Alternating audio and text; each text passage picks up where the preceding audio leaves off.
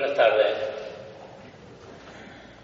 Ante todo, quisiera, como siempre, dar la bienvenida y agradecer a nuestras queridas y reverendas monjas de este convento de Santa Catalina de Zafra, flamantes camareras honorarias de esta hermandad, su disposición año tras año a que año tras año podamos celebrar en esta hermosa capilla la presentación de nuestro cartel, que hoy, además, guarda un carácter especial. Muchas gracias, como siempre. Agradecer igualmente su siempre alentadora presencia a nuestros reverendos párrafos y conciliarios, don Manuel García Gálvez y don José Gabriel Martín Rodríguez, verdaderos preceptores espirituales de nuestra hermandad. Algunas autoridades presentes, que en este mismo no tengo el nombre de ellas, pero le agradezco su presencia. A doña María José Machado Sánchez, vocal de protocolo y representante de la Real Federación de Hermandades y Cofradías de Granada. A los hermanos mayores de otras hermandades aquí presentes.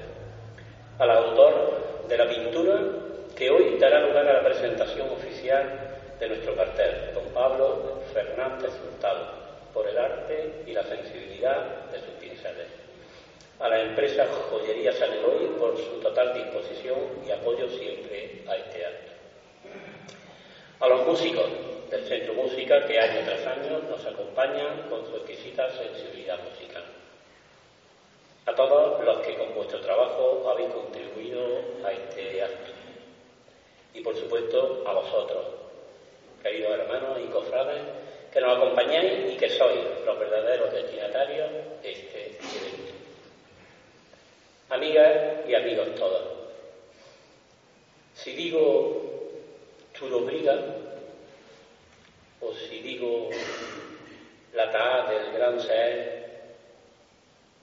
seréis pocos seguramente los que sepáis que son los términos romanos e islámicos con los que fue conocida la villa de Turón, pequeña población situada en el extremo sur oriental de nuestra provincia, en la comarca de la Alpujarra, y de la cual procede nuestro presentador de hoy. Y desde allí, recorriendo exactamente la nada desdeñable distancia de 148 kilómetros, llegó hasta la orilla del Darro José Gabriel Martín Rodríguez. En medio quedaron sus comienzos de la infancia, ejerciendo de monaguillo en Turón y en Gija, sintiendo siempre cercana la presencia del abuelo Gabriel, y así hasta ordenarse sacerdote el 7 de mayo del año 2000. Más tarde pasaría por Potril y la Chana, de donde llegó hace relativamente poco tiempo.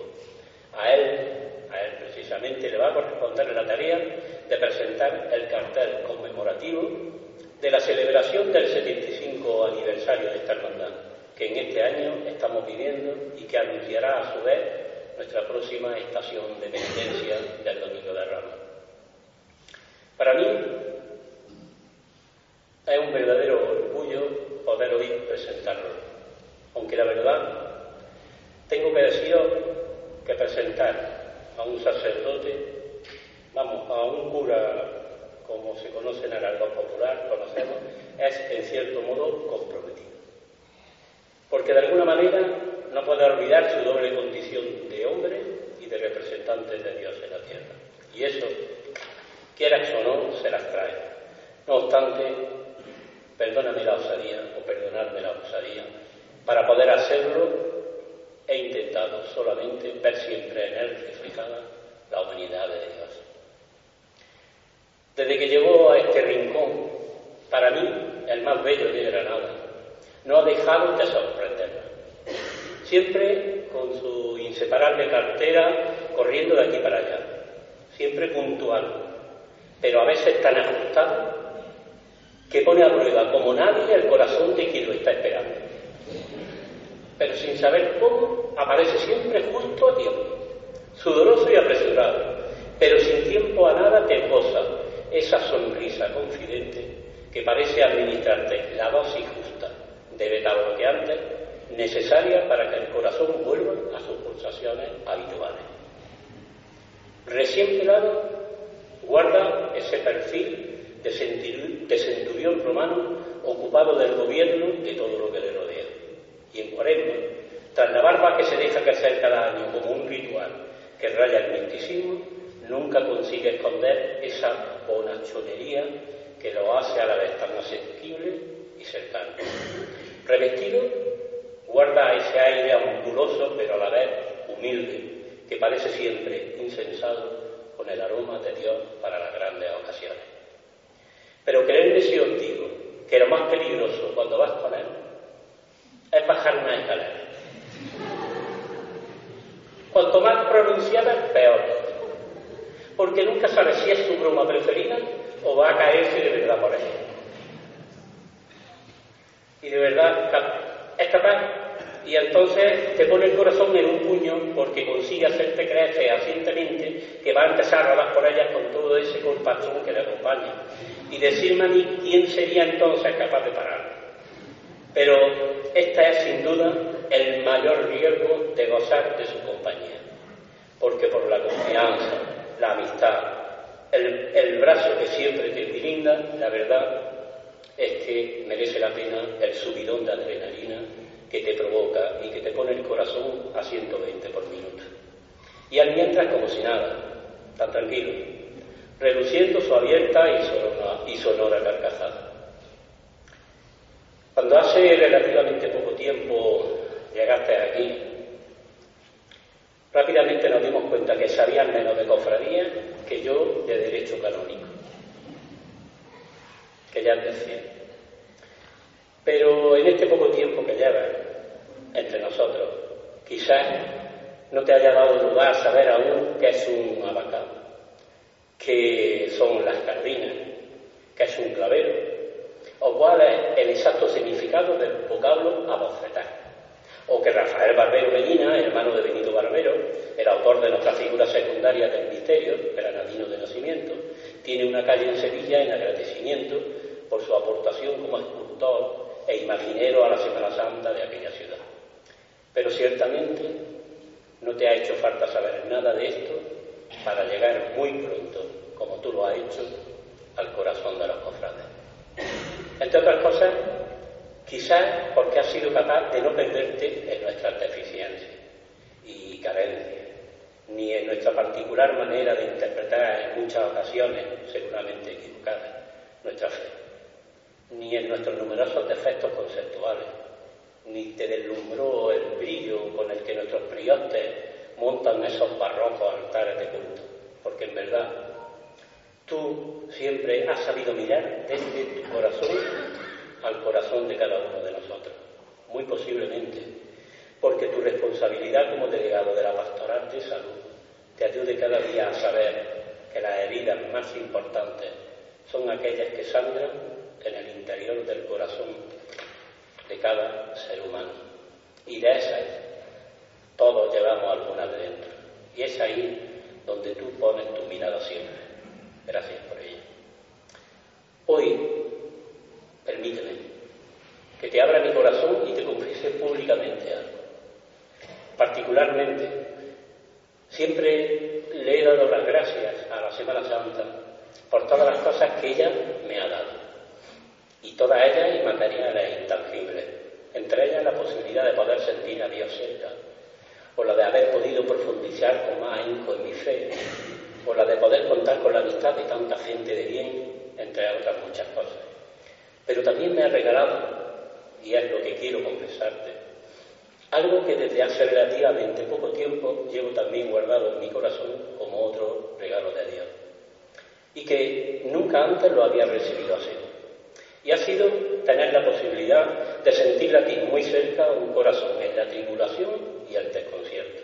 Ante todo, por haberlo podido compartir, y fue sin duda en ese momento inolvidable e irrepetible que los dos llevamos guardados desde aquella tarde, cuando allí, en la acera de la Plaza del Campillo, justo en la vuelta de lo que fue el antiguo Café Alameda, hoy el Chiquito, fui privilegiado testigo de la expresión de tu cara al proponerte que hicieras la presentación de este cartel, y que hizo por momentos que hasta los centenarios árboles que habitan la plaza se ruborizaron como yo cuando en tu rostro se reflejó la confusión y el desasosiego por la propuesta.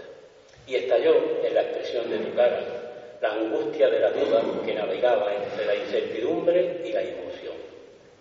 No podría, te lo aseguro, olvidar aquella mirada tuya que no sabía si era de gratitud, de confusión, de estupor o de querer ciertamente matarme en ese mismo momento. De cualquier forma, recorrer junto a ti, con el peso de la duda sobre tu hombro, el corto trecho que nos quedaba hasta la casa de hermandad, fue para mí inolvidable.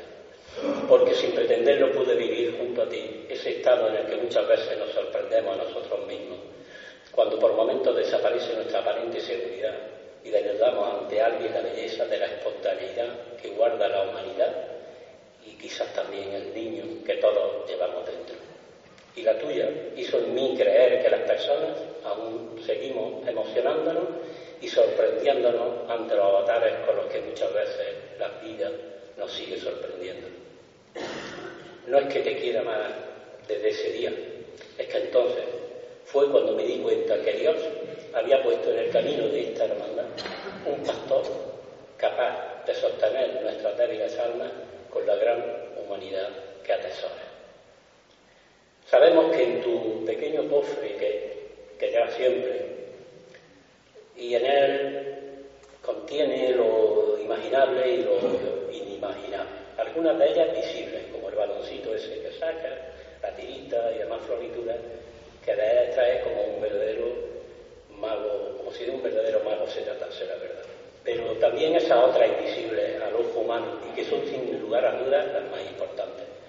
Porque de ese pequeño baúl extraes también tu sonrisa amplia y generosa, tu mirada limpia y atenta a todo cuanto te rodea, tu broma siempre espontánea, tus homilías que parecen siempre buscadas de una profunda reflexión del fondo de tu alma, tu fraternal y envolvente abrazo, tu sensibilidad para vivir y compartir junto a los demás los malos y los buenos momentos, tu generosidad manifiesta que hace que tus manos siempre estén dispuestas a dar, aunque sea un rosquillo de turón, un mantecado de estepa algo alejado de su tiempo o un caramelo de Lourdes.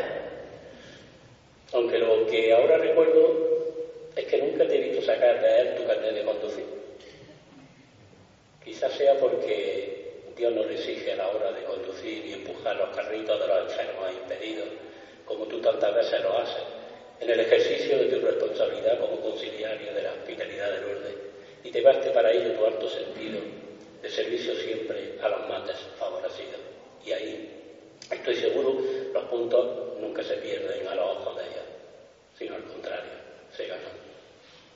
Ejemplificas como nadie la desdramatización de lo que muchas veces sin motivo solemos convertir sin sentido alguno en drama, haciendo más fácil el trato y la cercanía. Bromista empedernido, haces que a tu alrededor la vida sea como una flor que no sabes nunca cuándo puede abrirse. Quizás tus 20 años de trabajo como capellán en la cabecera de los que viven momentos difíciles en los hospitales hacen que relativices tantas cosas de la vida que desgraciadamente muy a diario le damos mucha más importancia de la que verdaderamente tiene. Gracias, José Gabriel. Gracias por haber aceptado esta propuesta que con tanto cariño te hizo estar junto del gobierno. Pero ante todo por haber sabido llegar en tan poco tiempo a nuestros corazones, por asentar nuestras almas con la sensibilidad de saber que Dios está en cada uno de los seres humanos que pisan la tierra. Pero ante todo, gracias por querernos tal y como somos, y sin preguntarte nunca si realmente somos merecedores de ello. Estamos aquí, esperando, impacientes, tus palabras, sabiendo quién y cómo eres. Estando seguros que detrás de ese cartel que hoy vas a presentar están los corazones unidos al tuyo de todos los hermanos que han hecho que esta hermandad haya podido vivir durante 75 años la fe en Cristo nuestro Señor. Tuya es ahora la palabra. Gracias desde mi corazón y al de todos ellos.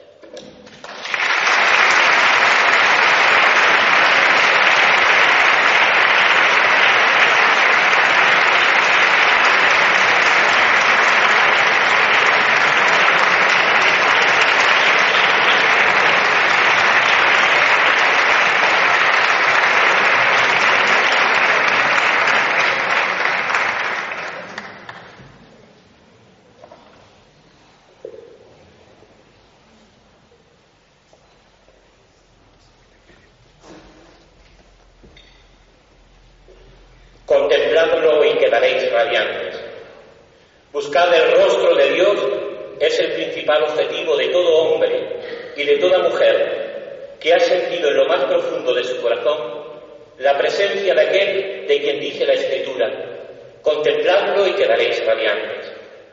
En la medida en que miramos a Cristo, contemplamos el rostro de un Dios que nos ama, el rostro de un Dios que nos espera y el rostro de un Dios que nos invita a seguirle. Mirando a Cristo, conocemos a Dios y nos conocemos a nosotros mismos. Contempladlo y quedaréis radiantes.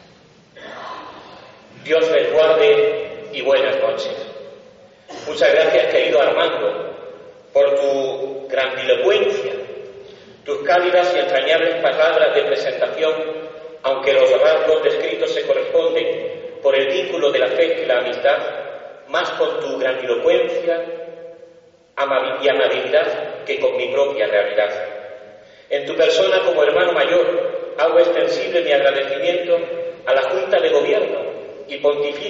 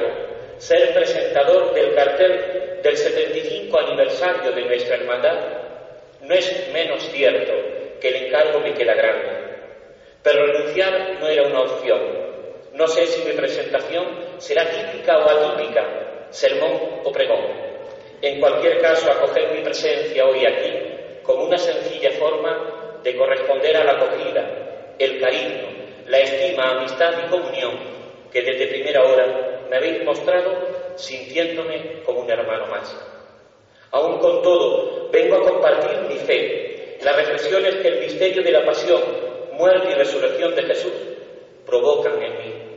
Vengo como cristiano y como sacerdote. Vengo a narrar una historia inacabada, recordar y proclamar las maravillas que Dios ha obrado en nuestras vidas y a través de nuestras vidas. Ese misterio, esa luz, esa puerta redentora de la pasión, muerte y resurrección de Jesús. La Semana Santa es explosión de sentimientos variopintos que van de lo sublime a lo despreciable, de la más grande historia de amor al más lamentable episodio de traición, el triunfo del amor sobre el pecado y sobre la muerte, hecho realidad en Jesús sentenciado, muerto y resucitado. Decía al principio que el cartel es un retablo compuesto por tres tablas o escenas independientes, horizontales, unidas entre sí, que representan a cada uno de los titulares de la hermandad. Pablo Fernández, con su arte y sus pinceles, lo ha pintado y plasmado. Servidor, con humildes palabras, con cuatro miradas, lo quiere contemplar y presentar. Y sobre todo, quiero rezar. Nuestra primera mirada a la escena central, donde envuelto en el azul cielo y mariano, aparece resurgente el titular más importante de la hermandad, Jesús sacramentado, en una custodia que se funde con los característicos bordados de las bambalinas de nuestro paso de palio, como si ahora fueran el palio de respeto para el Santísimo Sacramento del altar. Si Jesús decidiera marcharse del Sagrario, si decidiera no alimentarnos en la comunión, si el Espíritu Santo se marchara de nuestras vidas, si Dios se convirtiera en nada, ¿quién lloraría? Tanto nos hemos acostumbrado a tenerlo cerca que pasamos delante de él sin mirarlo, sin sentirlo ni adorarlo. Tan humanos somos que perdemos la referencia de nuestra riqueza con el uso, con el disfrute permanente. Delante del Sagrario me propongo poner en su puerta a Jesús sentenciado pero sacramentado, contemplarlo, sentir su presencia en ese escalofrío superficial de la piel que da el silencio de nuestra iglesia y sede canónica de San Pedro y San Pablo, y orar viéndome visible en esa escena, oliendo el incienso y el aliento de esa Pascua que a los pies de la cruz florecerá.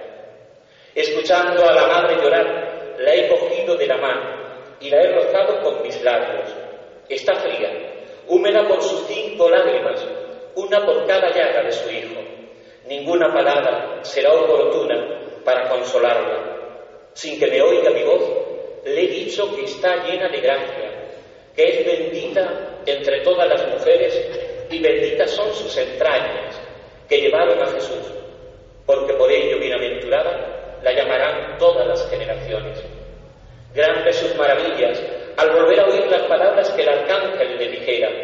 Una corona se ha deslizado sobre su sien, unos adornos dorados se han posado en su saya, y un puñal de plata se ha prendido en su alma con tanto amor que ha traspasado su pecho. Mientras Granada, con dragones y motivos vegetales bordados en oro y en la seda, han vestido su mano. Y yo te contemplo así, con tu dolor transformado en belleza, y así te he colocado junto a tu hijo sentenciado, vestida de reina, vestida de lágrimas que ahora son 5 diamantes en tus mejillas, vestida con el resplandor de la gracia y la dignidad de la Madre de Dios. Sin soltarme de tu mano, contigo vuelvo a mirar y me veo en una sala. Es una cena de despedida entre amigos, Jesús y sus discípulos. 2 gestos trascendentales realizó. En primer lugar, lavó los pies a sus discípulos, venciendo la resistencia de Pedro. Además, convirtió el pan de la cena en sacramento de su amor. Gracias a esta cena sabemos lo que había en el interior de Jesús ante su muerte. Sin la Eucaristía sería posible pensar que murió porque no podía ser de otro modo. No fue así. La noche en que iba a ser entregado, cuando su vida estaba en peligro, pero aún no había sido detenido y estaba abierta a la ocasión de escapar de una muerte que le pisaba los talones, él hizo el gesto de ponerse entero en el pan que repartió e hizo pasar la copa con el vino de una vida que iba a derramarse hasta la última gota. Y aquel gesto y aquellas palabras, recordadas en cada Eucaristía, nos permiten adentrarnos en el misterio de una voluntad de entrega que se anticipa a la pérdida. Nadie puede arrebatarle la vida. Él es quien la entrega voluntariamente para que nosotros tengamos vida. Como auténtico artista, Jesús se autosimboliza en el más sencillo y emotivo de los gestos artísticos, el pan y el vino, que renovándose cada día nos recuerdan el camino de su vida. De esta memoria nace nuestra fraternidad, de esta memoria nace nuestra sacramental y real hermandad, porque partir el pan es mucho más que un gesto ritual. Hacemos memoria de Jesús para seguir haciendo lo que Él hizo, partirse la vida, vaciarse hasta la muerte, Jesús según la expresión del profeta Isaías. Sin soltarme de tu mano, contigo vuelvo a mirar a Jesús, que sentenciado, maniatado y vilipendiado, camina hacia el Calvario. Está muerto en la cruz y vivo en el Sagrario, y mis ojos vuelven a llenarse de lágrimas por la emoción que me invade al ser tú quien me muestra esa nueva imagen de Cristo, muerto y vivo, presente y oculto a los ojos de la rutina. Sin soltarme de la mano de María, me recreo mientras miro al discípulo amado. Yo también estoy decidido a aceptarte en mi casa para siempre, para cuidarte, para coger tu mano que me enseña a Jesús cada día. Quédate en mi casa, déjame sentir la sentencia de tu bendito Hijo. Déjame que te cuide, que te abrace, que te quiera, que te sienta mi madre. Enséñame el camino del Sagrado. Ven conmigo a trabajar, a divertirme, a estar con mis amigos.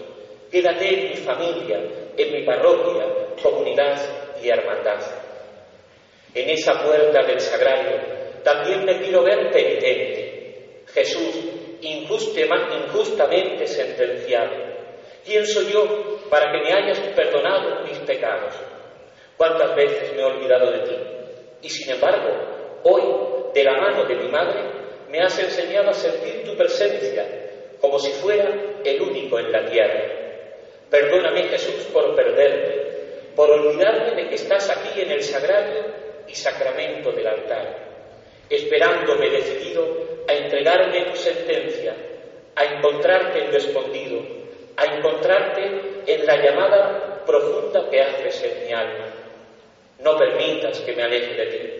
Yo sé, claro que lo sé, que te acuerdas de aquel día en que, como María Magdalena, besé tus pies y te lavé con mis lágrimas. Tú me diste perdón y amor. Ya lo profetizó Juan el Bautista y precursor. Este es el Cordero de Dios que quita el pecado del mundo.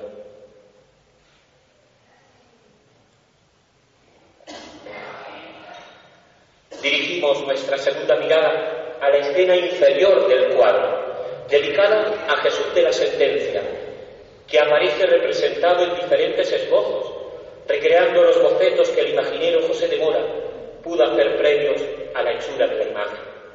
Dibujos contenidos dentro de una circunferencia sobre la que se sitúa otra de menor tamaño que contiene la S y el clavo, primera heráldica de nuestra hermandad.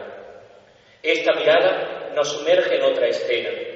Después de presentarse en el interrogatorio ante Pilato como el Mesías, el Hijo de Dios, Pilato le mandó azotar. Uno a uno, los 40 latigazos duelen como otras tantas puñaladas. Jesús no abre la boca ni responde con el menor gesto de violencia ante tanta crueldad.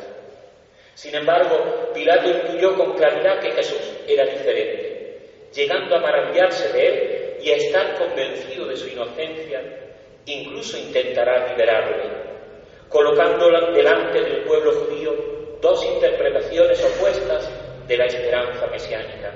Les estaba obligando a decidirse por una de ellas. Por un lado estaba Jesús, que actuaba solo con el poder de la verdad y el amor. Y por otro estaba Barrabás, que era partidario de la violencia y la lucha armada. Todo intento de Pilato para razonar con la multitud resultó en vano. En lugar de calmarse, gritaban con más fuerza a fin de convencer a Pilato de la culpabilidad de Jesús. Aunque, como todos sabemos, los gritos y las amenazas son con frecuencia el sustituto de la razón. Y decidió lavarse las manos en público, pero las manchas de sangre no se quitan con agua. Terminó cediendo cobardemente ante la presión de los dirigentes judíos y las turbas. Pilato es un icono que podríamos tener en la mesilla de noche, para recordarnos que las buenas intenciones no son nada sin poner los medios, especialmente cuando los tenemos. En su mano está hacer justicia, pero sucumbe a las amenazas, cede a un chantaje, cierra los ojos, se lava las manos, opta por lo conveniente y olvida lo esencial, opta por lo presente y olvida lo que no tiene momento, y sigue adelante con su vida. Y aunque todo esto es cierto, no podemos olvidar que en último término la verdadera causa de su muerte fueron nuestros pecados. E inocente, sentenciado injustamente y entregado a la muerte, a fin de que el culpable pudiese salir libre. Cuando miramos a Jesús de la sentencia, solo lo podemos hacer con la cabeza inclinada y el espíritu contrito. Su sentencia manifiesta la gravedad de nuestros pecados y nos quita la posibilidad de orgullo. Jesús no solo se ve acosado por los rivales, sino también ignorado por los suyos. Todo su trabajo con ellos parece haber sido en vano. A la cobardía de Pilato, que por pragmatismo político prefiere huir antes que correr su misma suerte, decide ajusticiar a un inocente. Y me pregunto, ¿puede alguien que se dedica a este servicio público lavarse las manos ante cualquier injusticia, aunque pierda votos? Si la democracia no se asienta en valores firmes como la dignidad de la persona, el valor de la vida humana de principio a fin y la libertad de pensamiento y de religión, no se puede sostener. Lo cierto es que todos nosotros tenemos que estar enfrentándonos constantemente con la decisión de escoger entre Cristo y Barrabás, la honestidad y el engaño, la paz y la violencia, el amor y el odio, la legalidad y la trampa, la humildad y la arrogancia. Ahora os invito a elevar nuestra mirada a la primera tabla, escena del cartel, donde contemplamos a María Santísima de las Maravillas, sosteniendo en su mano derecha el pañuelo para el llanto desgarrado por la pasión y muerte, o el sudario gozoso por el triunfo y la resurrección de su Hijo. La miramos y escuchamos a ella, la primera y la mejor pregonera. Sí, digo bien. El pregón definitivo ya está dicho.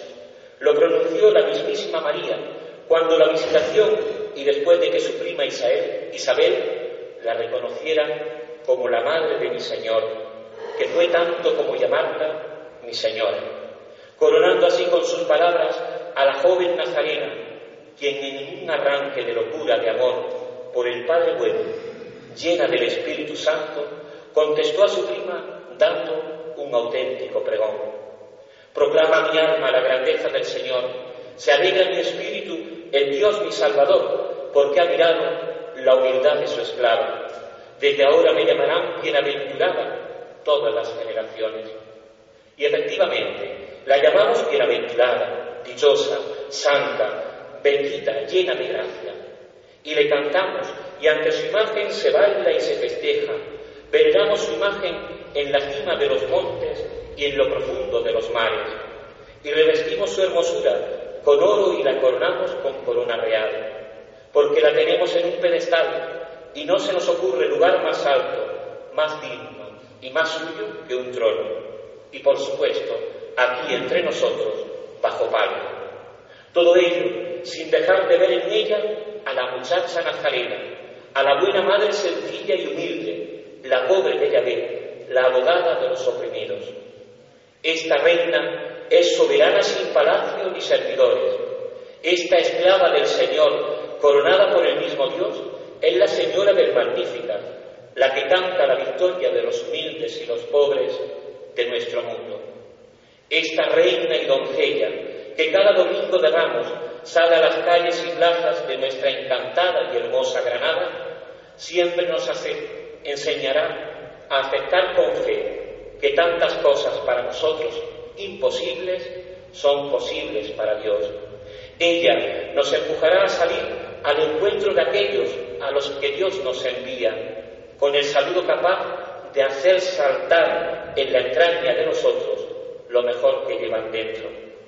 La Virgen nos educa para guardar en el corazón las cosas que Dios nos dice y las que nos callan, las que entendemos o las que nos sobrepasan. Ella sabrá estar en las bodas de nuestra vida cotidiana, cada vez que nos falte el vino de la felicidad que como dulce exigencia está escrita en nuestro interior. María siempre estará al pie de cada cruz, haciendo suya nuestra angustia y nuestro dolor, y ella nos hará velar para guardar confiados el triunfo del Señor resucitado y la llegada del Espíritu prometido. Aquí estamos, ante la que es Virgen del Darro, como resonará y vibrará en nuestros oídos y corazones con la nueva marcha profesional del alicantino Rubén Jordán, porque queremos poner a sus pies nuestros corazones, nuestras manos entre las suyas, un beso en su mejilla y sobre sus benditas sienes la corona de nuestras vidas servidoras y hermanadas. Con todo lo dicho, para ir finalizando, lo haré con una doble mirada, a la paz agradecida y comprometida. Alegrémonos, sí, alegrémonos y gocemos, hermanos, porque este año nuestra hermandad celebra su 75º aniversario. Puede que 75 años no sean muchos, pero son toda una vida, el fruto de la fe y del compromiso de un grupo de hermanos que fue creciendo y que han sido presididos por el fuerte y esforzado trabajo de Luis González Rodríguez, Miguel López Escribano, Alfonso López Checa, Juan Vicente Gómez Rodríguez, Alejandro Ortiz García y los que vendrán, para honrar al Señor de la mejor forma que sabía, hacerlo vivo en su pasión, muerte y resurrección, y sacarlo acompañado de su y nuestra bendita Madre de las Maravillas, en estación de penitencia para generar contemplación del dolor que conmueve y sobrecoge.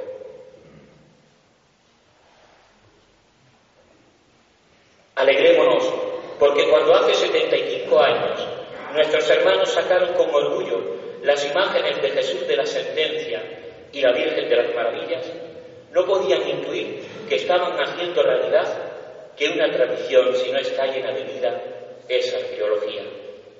Alegrémonos, porque su tesón para dar forma a la piedad y devoción que la guía y la hermandad nos ha permitido que su fruto, nuestros pasos y misterios, se hayan encaminado plenamente en el devenir de las procesiones y al cabo de estos años podamos manifestar con toda satisfacción que su intuición hizo que su presente fuera nuestro futuro. Hermanos y amigos, el pasado y el presente ya están hechos. El futuro, con ánimo renovado y el patrimonio de nuestros niños con sus capelinas y los jóvenes con los pillares, incensarios o insignias, jóvenes costaleros, hermanos de luz o camareros, el futuro está por construir. A vosotros, constructores del porvivir y porvenir de nuestra hermandad, los niños y jóvenes, pido que nunca perdáis el gusto de caminar con otros, de soñar y mirar horizontes nuevos, de crear espacios de verdadera comunión y auténtica hermandad. Queridos hermanos y amigos, esta noche, como cada domingo de Ramos y cada día del año, junto a Jesús de la Sentencia, hemos acogido y acompañado a la Virgen de las Maravillas. Hemos rendido y asistido a su estación de penitencia, con la fuerza del sueño cumplido de aquel primer grupo de hombres, con el arrojo, decisión y testimonio y testigo de nuestra nómina de hermanos a través del tiempo. Hemos de saber continuar de un modo nuevo en la procesión de la vida, esa que a diario recorremos vestidos con nuestros actuales hábitos y cotidianas túnicas y mantillas, acompañados por las personas que nos rodean. También ahí, en la procesión de la vida, nos encontramos con vías dolorosas y con vías dichosas. Será la mejor señal de que los cristianos, de que los cofrades, hemos entendido el significado de nuestras procesiones de Semana Santa. Si logramos caminar el resto del año al paso de Jesús, convirtiéndonos en cirineos disponibles que puedan ayudar a llevar el peso en tantos de nuestros prójimos hermanos como hace el Señor con cada uno de nosotros. Hermanos y amigos, sintiéndonos amados por Dios, acompañados por Jesús de la Sentencia y su bendita Madre de las Maravillas, de 1944 a 2019, 75 años que son la herencia y la fuerza para renovar el compromiso cristiano y desafío permanente de vivir en libertad, de ser instrumentos de justicia, de vivir con alegría, recordando y proclamando las maravillas que Dios ha obrado, está y continuará obrando en nuestra hermandad.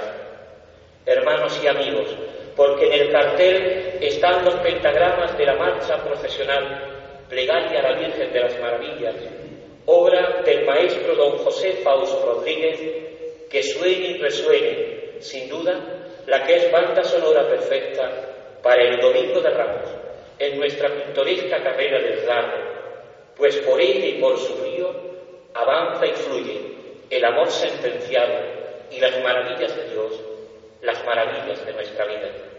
Que Dios y su bendita Madre les guarde. Hermanos y amigos, el cartel está presentado, mejor dicho, el cartel está sentenciado.